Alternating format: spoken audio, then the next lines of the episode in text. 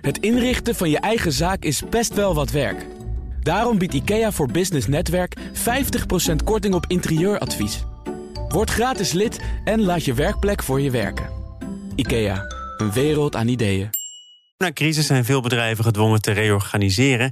Dat kan tot imagoschade leiden. Dat en meer bespreek ik in het Boardroom Panel. Deze keer bestaande uit Leen Papen, hoogleraar Corporate Governance aan de Nijrode Business Universiteit. Voorzitter van de Raad van Commissarissen bij Unive dichtbij. En ook voorzitter van de Raad van Toezicht van het SNS Reaal Pensioenfonds. Jeroen Verkouter is hier ook specialist op het gebied van overnames en fusies verbonden aan Introman Corporate Finance. En mijn zakenpartner is vandaag Adine Jenkwillink, tech-ondernemer, oprichter van Nimbles. Welkom, fijn dat jullie er zijn. Um, dat eerste onderwerp, uh, namelijk het toptalent dat de deur uit zou lopen, dat uh, komt voort uit een uh, onderzoek van KPMG. Vormt een van de grootste bedreigingen voor ondernemers om groeiambities te kunnen waarmaken. ze hebben CEO's ondervraagd naar dat grote risico. Ruim, ruim 1 op de 5 ondervraagde bestuursvoorzitters noemt het talentrisico de grootste, belangrijkste bedreiging. Jeroen, snap jij dat?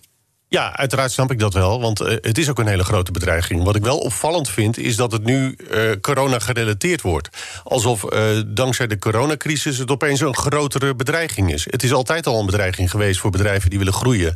en die toptalent willen houden ik snap de link met corona niet helemaal. Nee, want je zou kunnen zeggen, die arbeidsmarkt wordt ruimer. En als je goed zit, dan blijf je even zitten waar je zit. Ja, en plus het feit dat uh, wordt het nou makkelijker of uh, moeilijker om bij een ander bedrijf te gaan solliciteren of uh, te gaan werken? Ik denk zelf moeilijker.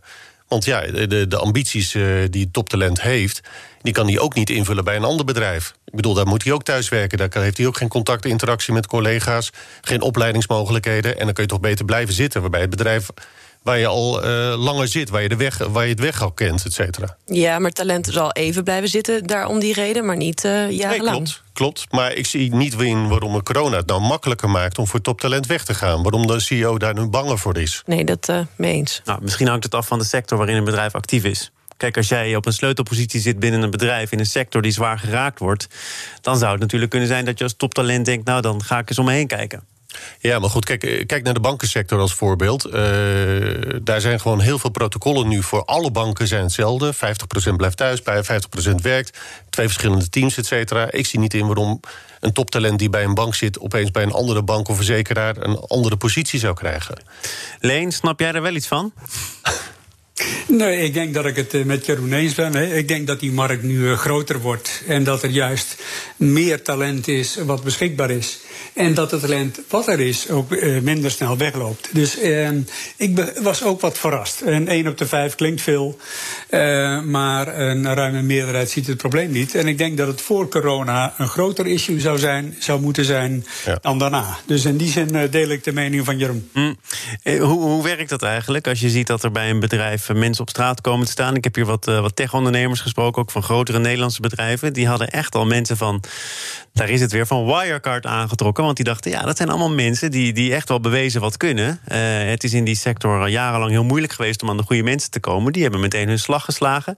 Jeroen, is dat, is dat, is dat volstrekt verklaarbaar? Nou ja, kijk, uh, als een goede ondernemer, als je opportunity ziet, dan pak je ze. En uh, dat, dat gebeurt natuurlijk ook. En de techsector is misschien een goed voorbeeld uh, waar dat soort ontwikkelingen wel kunnen plaatsvinden. Ja. ja. Leen?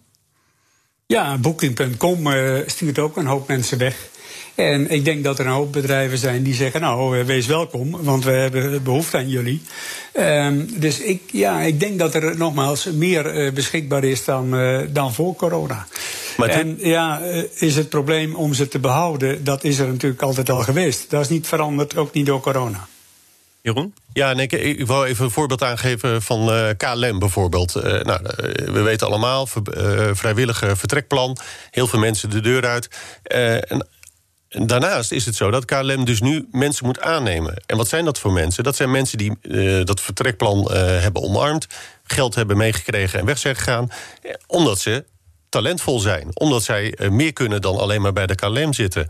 En die mensen, het is net als bij de Belastingdienst een aantal jaren geleden, reorganisatie. Mensen, de goede mensen vertrekken en die kunnen ergens anders aan de slag. Ja, maar als je nu als Booking bijvoorbeeld uh, besluit, noodgedwongen, om hard in te grijpen. Je zet volgens mij een kwart van de mensen op straat. Misschien iets meer, misschien iets minder.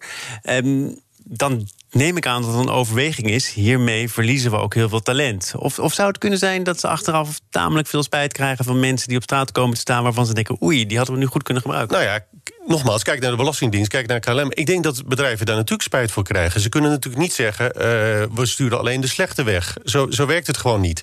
Dus dat soort bedrijven krijgen daar ook last van. Ja. Maar ik zie wel bij KLM dat de vertrekregeling uh, wel zo was ingedeeld dat als je maar kort bij KLM werkte, dus vooral jongere mensen, kregen weinig mee, of eigenlijk was er eigenlijk geen voordeel in te zien. Terwijl als je al twintig jaar voor KLM werkte, was dat wel interessant. Dus je kan ook een verjonging van je bedrijf hiermee. Uh... Nee, absoluut. Je, je kan op verschillende manieren kan je sturen. Maar je kan natuurlijk niet toptalent binnenhouden. Uh, want toptalent, ja, dat is een beetje inherent aan toptalent. Die kunnen makkelijker ergens anders aan de slag dan mensen die een beetje achterblijven. Dus in die zin zie je, zie je ook vaak dat toptalent denkt: ja, weet je, dan pak ik dat geld. En vervolgens, ik ben niet bang om ergens anders te beginnen. Nee, maar, maar alleen, uh, Jeroen zegt hier: je kunt niet alleen maar selecteren op de slechte die je buiten boord wil zetten. Maar ik denk toch inderdaad dat wat Adien zegt, dat je met een reorganisatie wel zou kunnen zeggen: nou, dingen die we misschien toch al van plan waren, verjongen of bepaalde talenten juist extra de ruimte geven, dat dat een mogelijkheid is om dit allemaal dichterbij te brengen. Nou, dat zou kunnen, maar je hebt in Nederland natuurlijk toch een afspiegelingsprincipe wat je dient te hanteren bij reorganisaties. En daarmee kun je niet alleen maar de oude garde uh, wegsturen, dan moet je dat ook evenredig verdelen. Maar natuurlijk, wat denk ik wel waar is, dat in dit soort momenten toptalent, uh, ja, die lopen meestal natuurlijk het snelste weg omdat die overal een plek kunnen krijgen. En wat natuurlijk wel waar kan zijn, is dat één op die vijf die dat aan vindt, dat dat de sectoren zouden kunnen zijn die het hardst geraakt worden door corona. En daar heb je dan natuurlijk wel een probleem. Want ja, krijg ze dan maar eens een keer terug, omdat nou eenmaal de vooruitzichten niet zo goed zijn. Uh, dus in die zin denk ik dat uh, er zeker zorg is, in met name dat soort bedrijven. Hmm. KPMG zegt, zegt, ook iets over mensen op sleutelposities. Dat lijkt me wel een breed begrip, maar toch. Uh, conclusie is, die zijn niet makkelijker te vervangen. Ook niet bij een wat ruimere arbeidsmarkt. Is dat zo, Jeroen? Of, of zou dat dan toch iets kunnen uitmaken? Nou, ik denk, ik denk dat het inderdaad lastig is, ja. Ja. Wat, eh, een sleutelpositie is misschien voor ja, ieder bedrijf anders, maar wat is een sleutelpositie? Ja, dat is een, lastig begrip natuurlijk. Wat is een sleutelpositie? Maar dat zijn vaak wel mensen die uh, ervaring hebben in de organisatie, die weten hoe, hoe, eh, hoe de, de hazen lopen in de organisatie, die zelf ook wel uh, leidinggevende functie hebben. En dat is niet zo makkelijk om dat in te vullen. En zeker in deze tijd, weet je, als de helft van jouw personeel, van je werknemers thuis zit, hoe ga je dat dan? hoe ga je mensen binden? Hoe ga je mensen verbinden? Ik denk dat dat best lastig is als manager. Leen, uh, heb jij advies? Nou ja, die, die uh, cruciale posities zijn natuurlijk vaak die plekken waar heel veel kennis en kunde en ervaring wordt gevraagd. Uh, dus die zijn inderdaad niet even 1, 2, 3 op te vullen en in te vullen. En ja, inderdaad, in corona, als je dan voor de helft thuis werkt, is inwerken ook een stukje ingewikkelder. Dus denk ik dat je nog meer je best moet doen om die mensen nou juist ook te binden, te boeien. Als je daar nu mee begint, ben je natuurlijk te laat. Ja, dus als je nu aankomt met een dikke bonus, ja, dan denk ik dat dat ook niet het goede eh, signaal is. En ja, daar had je natuurlijk eerder mee moeten beginnen. Ja, maar ja, alweer, als ze weg gaan lopen, ja, het kost heel veel tijd en moeite om die kennis, ervaring en kunde op te bouwen. Uh, dus dat is wel een reëel punt. En is dit niet ook meer, um, als je het even wat fast forward kijkt, uh, een soort van uh, oefenmoment om te kijken hoe het straks is dat iedereen flexibeler moet zijn in zijn, uh, in zijn arbeid of in zijn carrière? Dat je eigenlijk niet meer kan spreken over dat je één carrière maakt, maar dat je misschien wel twee of drie keer compleet wisselt. Is dit misschien wel een soort van trial run daarin? Ja, het zou best kunnen. Zou kunnen. Ja. Ja, zou kunnen. Nou, ik, zou, ik zou het helemaal uh, geen verkeerde gedachte vinden, hoor. Uh, absoluut. Nee, kijk, dat thuiswerken... Hoe lang doe jij al hetzelfde? Uh, ja. Nou ja, maar dat ja, nee, dat is gewoon even hier de ja, ja, ja, dat is een goede vraag, inderdaad. Ik doe al 25 jaar Jeetje. Nou, maar, maar, je bent maar, maar, maar, elke overname is anders. Ja, ja, ja precies. I rest my case. Nee, nee, maar het is natuurlijk wel zo dat ja, het thuiswerken, de flexibilisering, de mogelijkheden... dat zorgt wel dat mensen ook wel meer hun, hun vleugels kunnen uit uh, uitspreiden. Het, nadeel blijft gewoon, en dat hoor ik van verschillende mensen, ook in verschillende organisaties, als ik mensen uh, spreek, is dat toch dat, dat, dat uh, corporate gevoel. Dus samen een bedrijf zijn, dat verlies je een beetje op dit moment. Uh, dit, ik, dit is wat ik net noemde totaal niet mijn eigen idee hoor. Want ik ja. pik dit gewoon van uh, Yuval Harari, de, de schrijver van Sapiens, voor de meesten wel bekend. En die zegt echt van nou, we gaan naar een toekomst waar ja, niemand meer eigenlijk uh, nou, 25 of 40 jaar hetzelfde doet. Dus de overheid zou veel meer eigenlijk die transitie tussen carrières moeten um, faciliteren. Wordt nu ook gezegd, hè, zeker voor mensen die nu op straat komen te staan, omscholing. Maar dat is ja. in eerdere crisis ook al naar voren gekomen. En dan is de vraag. Waarom lukt dat toch nou, maar mondjesmaat? Levensloopregeling. Een mooi voorbeeld. Ik weet, oh, jullie kijken me echt aan. Jullie kijken me echt aan, wat is dat? Ja, nee, dat is misschien een heel groot probleem. Ja. Dat is, ja, dat, is heel lang, dat is heel lang geleden was dat. Nee, Leen, kan je me helpen? Zeker, zeker, zeker. Nee, maar uh, ik denk dat carrières natuurlijk nooit meer uh, ja, maar worden even die levensloopregeling. Nee, okay, ik zal even kort de levensloopregeling. Dus uh, oh, jaren okay. geleden was, had, had de overheid bedacht levensloopregeling. Je kan mm -hmm. een gedeelte belastingvrij sparen als werknemer. Heb ik toen ook braaf gedaan. En de gedachte was dat je dan een jaar vrij kon nemen van dat geld. En dat werd dan als salaris uh, uitgekeerd, als het ware. Dan betaalde je er dan belasting over. Oh. En in dat jaar kon je studeren, kon je iets anders gaan doen. Kon je desnoods een reis maken. Nou, heel veel verschillende dingen. Nieuwe ervaringen opdoen. Was hartstikke leuk. Uh, heel veel mensen hebben het een soort. Maar op, optioneel dus? Optioneel, ja. dus je kon dat uh, uh, ja, zelf beslissen om dat mm -hmm. te doen of niet. Dus je bruto salaris werd eigenlijk netto gespaard. En vervolgens, als je dat zou opnemen, dan moest je de belasting over betalen. Nou, hartstikke leuk. het idee was dus dat je een jaar lang ja, dingen ja, voor jezelf kon doen. Heroriëntatie kon doen. Dat is na een paar jaar gelijk afgeschaft. Want ja, uh, mensen maakten er gebruik van. Vervolgens werd het niet uitgekeerd. Die belasting bleef uh, staan, als het ware. En uh, mensen dachten misschien jaar eerder met pensioen of wat dan ook. Het is niet gebruikt en vervolgens werd het afgeschaft. Terwijl het, het, het instrument op zich natuurlijk wel goed maar is. er liggen nu, Leen, inmiddels wel andere instrumenten op tafel... om, om uh, vaardigheden te blijven ontwikkelen. Persoonlijk leerbudget bijvoorbeeld. Ook dat fiscaal Zeker. aantrekkelijk maken. Dus ja. volgens mij worden er voor het eerst sinds langere tijd... wel echt stappen gezet om dat uh, leven lang lullen om te zetten in leven lang leren. Of, of ben ja, ik nu te optimistisch? even nog één ander ding. Hè. Dus ga maar kijken bij de meeste bedrijven in de balans. Daar staan overal nog voorzieningen voor leren, voor onderwijs, voor bijscholing. En in ongelooflijk veel bedrijven worden die budgetten niet benut of onvoldoende benut. Dus ook binnen bedrijven gebeurt gewoon te weinig. En dat komt omdat ze zeggen: we hebben het druk, we hebben er geen ruimte, geen tijd voor. Maar daar begint het gedoe al. Dus ook bedrijven zelf hebben boter op het hoofd en maken onvoldoende gebruik van datgene wat ze zelf al kunnen doen. Ja. En waarvoor ze zelf al een voorziening hebben getroffen. En ja, uh, dus ze moeten ook een beetje naar zichzelf kijken. Maar Leen, jij loopt uh, regelmatig rond, neem ik dan aan, op de Nijrode Business Universiteit. Tussen allemaal jonge ja. mensen die uh, zeker ook zullen beamen wat Adien zegt. Ik wil niet meer 20, 30 jaar hetzelfde doen. Vaardigheden blijven ontwikkelen, dat is belangrijk. Dus die stellen dat dan misschien toch, als ze het echt voor het kiezen hebben, als een voorwaarde. Ik wil die cursus doen, ik wil dat talent verder ontwikkelen dan uh, moeten die potjes toch op een gegeven moment wel opraken? Of zie ik dat verkeerd? Nou, ik denk dat voor die categorie die er actief om vraagt, dat ook wel gebeurt. Hè? Maar voor het, en dat zijn dus ook weer die mensen die graag willen. Dus daar hoef je weinig aan te doen. Die komen het al vragen, die gaan het al doen. Dat zijn die jongeren. Maar met name de groep die er al langer zit, die heeft niet meer uh, altijd die drive, niet die ambitie. De bedrijven vinden het wel best, laten die middelen ook onbenut staan. En dan komt er natuurlijk een reorganisatie en dan komt er een behoefte om uh, bij te scholen en om te scholen. En ja, dan is het eigenlijk weer te laat. Dus ja, het is ook een vorm van luiheid en laksheid die ook eh, bedrijven aan te rekenen valt. En met name ook oudere garden. En nogmaals, die jongeren die komen echt wel. Zeker de jongeren, want die willen leren, die willen zich ontwikkelen. En die willen niet een carrière van 40 jaar lang. Dus die zoeken dat ook actief op. Maar met name die categorie, nou ja, 40 plus misschien, uh, die is op dat punt toch net een beetje anders. Zaken doen. Het boardroompanel is aanwezig, bestaande uit Leen Papen, hoogleraar Corporate Governance aan de Nijrode Business Universiteit, voorzitter van de Raad van Commissarissen bij Unive dichtbij en ook voorzitter van de Raad van Toezicht van het SNS Reaal Pensioenfonds. Jeroen Verkouter is hier ook al 25 jaar specialist op het gebied van overnames en fusies, nu verbonden aan Interim Corporate Finance. Mijn zakenpartner is Adine Cenk-Willing van Nimbles. En uh, we hebben het al over een uh, generatieverschil, ook uh, daar waar het gaat over bijvoorbeeld ontslagrondes in deze tijd van corona. Vooral jongeren zijn kritisch over het handelen van hun werkgever. Dat blijkt uit een onderzoek onderzoek onder 1505 werkenden in opdracht van het platform Wie zet jij op één? Platform waarbij bedrijven die zich als goed werkgever beschouwen, zich ook kunnen aansluiten. Um, 23% van de werkenden onder de 30, ja, je kunt weer discussiëren over de vraag of dat nou veel of weinig is, vindt dat de werkgever meer moet doen om personeel te behouden. Uh, is dat een beetje naïef of is dat een beetje overvragen wellicht? Of zit hier een kern van waarheid in, Jeroen?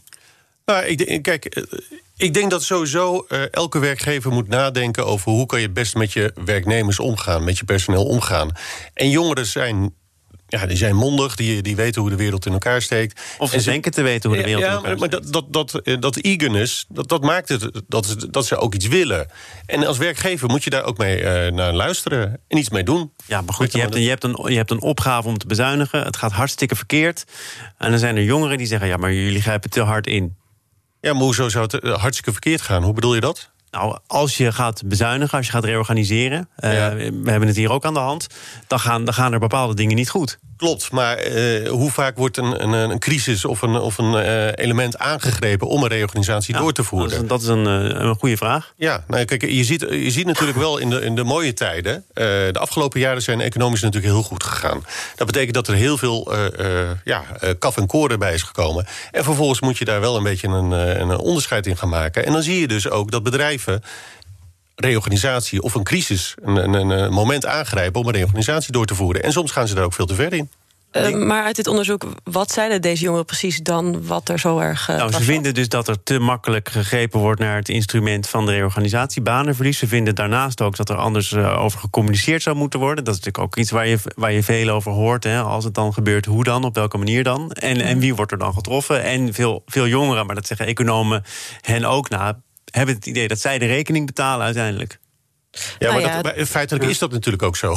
ja, dat klinkt misschien een beetje raar. Maar als je kijkt naar ons hele pensioenstelsel... als, als je kijkt naar het hele opbouw van uh, solidariteitsbeginsel... ja, dat, dat komt nu op de, op de zwakste schouder. Of de zwakste schouders, de jongste schouders komt dat nu terecht. Ja. Dus, ja, dat... ik, ik, ik, vraag even uh, de, de mening van iemand die betrokken is bij een pensioenfonds, Leen. en die, die overigens nou. wel vaker opvattingen heeft over, uh, over wie welke rekening zou moeten betalen. Ja, ja, ja.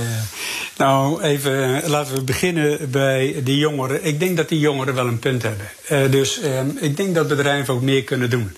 En dan maak ik wel de kanttekening dat als je KLM bent, dan is dat natuurlijk wel knap ingewikkeld. Maar voor heel veel andere bedrijven ligt dat anders. En laat ik een voorbeeld geven. Uh, daar waar ik zelf bij Univet toezicht hou, dan zeggen we tegen het bestuur: ga nou niet aanmächtig proberen dankzij corona het budget alsnog te halen. Die mensen die je wilde aannemen, neem ze aan, want we hadden er een stuk of twintig op een rij staan die per 1 april zouden beginnen. Neem ze aan, want daarmee krijg je hun loyaliteit, je geeft het goede signaal en die mensen hebben we na verloop van tijd weer nodig. En ik zeg er ook gelijk bij: dat kan Univet zich permitteren. En dat is voor KLM een stuk ingewikkelder. En die solidariteit, ja, dat is natuurlijk altijd ingewikkeld. Die komt natuurlijk enorm onder druk in perioden als deze. Dus corona vergroot alles uit. Ook dit vraagstuk. En ja, de pensioendiscussie is iets te lang ingewikkeld om dat nu even te behandelen. Ik denk dat daar in ieder geval in het nieuwe akkoord ook goed over is nagedacht hoe je de rekening op een goede manier kan verdelen. Maar het is ontegenzeggelijk waar. Deze crisis die, uh, drukt het zwaarste ja. op de, de categorie onder de 30. Absoluut. Dan nog even naar een andere conclusie van dat onderzoek om dit af te ronden. Eén uh, op de drie Nederlanders zou bedrijven die zich tijdens deze crisis amoreel gedragen in de toekomst links laten liggen. Ze willen er niks meer kopen, ze willen er geen diensten van afnemen. Oh, daar ben ik één van, absoluut.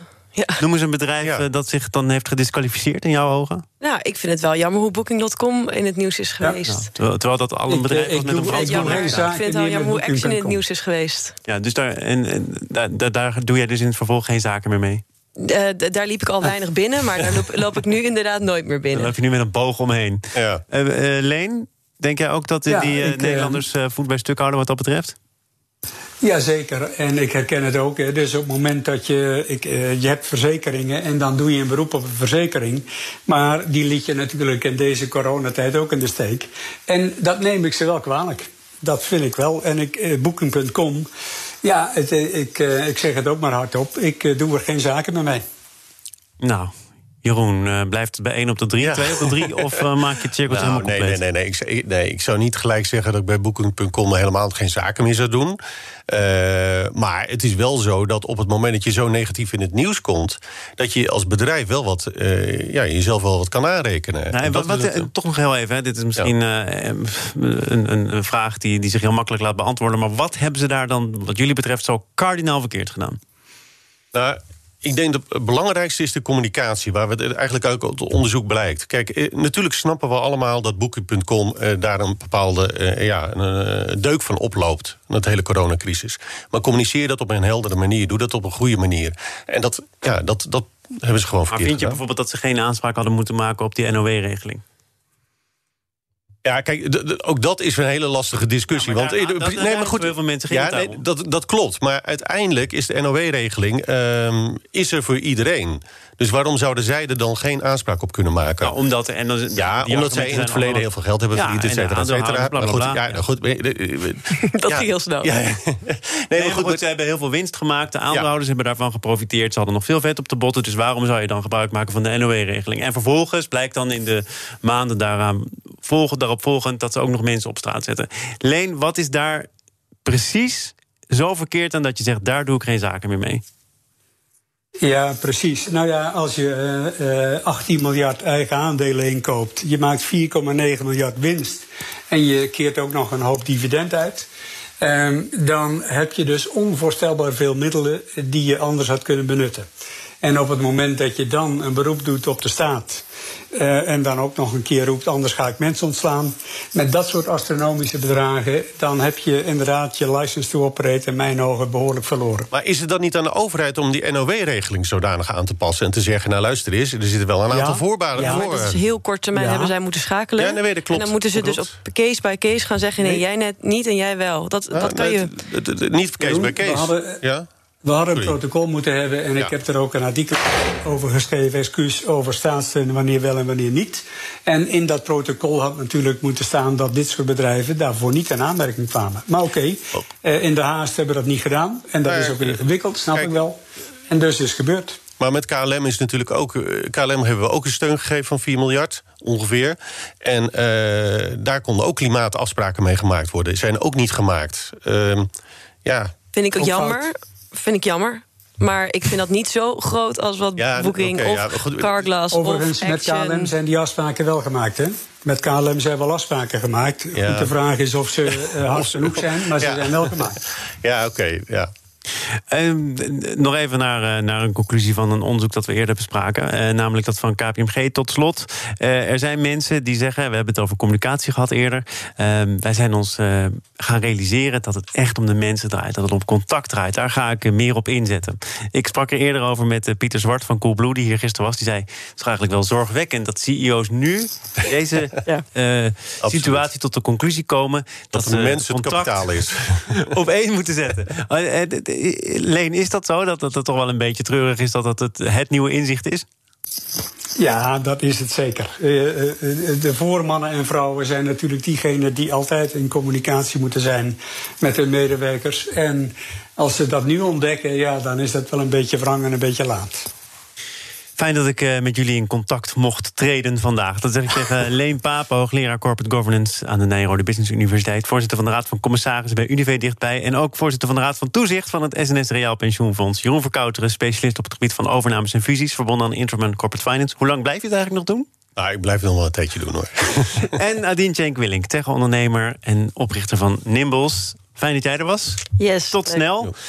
Morgen dan ben ik er weer en dan gaat het over de vastgoedmarkt. Want op de vastgoedmarkt wordt er sinds de coronacrisis fors minder deals gesloten. Maar bij Sintres Achmea zien ze de toekomst desondanks nog zonnig in. Arthur van der Wal is directievoorzitter bij Sintres Achmea en morgen te gast in dit programma. Uh, dat allemaal morgen. Zometeen is het eerst tijd voor Nieuwsroom. Dat is onze dagelijkse podcast gemaakt door de collega's van het FD en BNR. Eerst de nieuwsupdate, dan Nieuwsroom en dan morgen weer een nieuwe BNR Zaken doen. Tot dan. Het inrichten van je eigen zaak is best wel wat werk. Daarom biedt IKEA voor Business Netwerk 50% korting op interieuradvies. Word gratis lid en laat je werkplek voor je werken. IKEA, een wereld aan ideeën.